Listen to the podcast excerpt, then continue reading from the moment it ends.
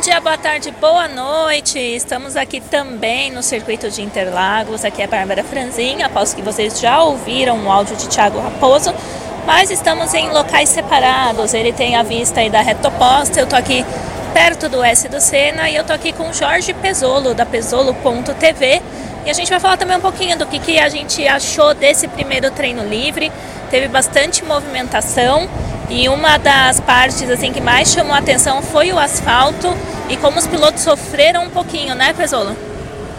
É, bastante gente aí apanhando aí do circuito de Interlagos, das novidades desse ano, mas a gente teve uma visão privilegiada da salvada, vocês devem ter visto no treino aí do Verstappen na primeira sessão.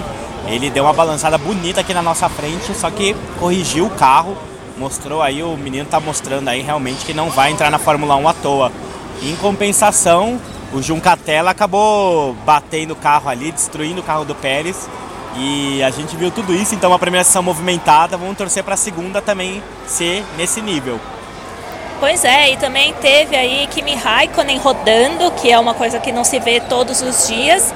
E também a gente fala um pouquinho aqui do tempo, viu? Tinha previsão de chuva para essa prova, mas por enquanto tá tudo muito aberto, tá um solzinho de leve, às vezes um ventinho, tá tudo muito tranquilo, nada de chuva. Então é isso, a gente volta mais tarde aí falando um pouquinho do segundo treino livre dessa sexta-feira, dia 7 de novembro.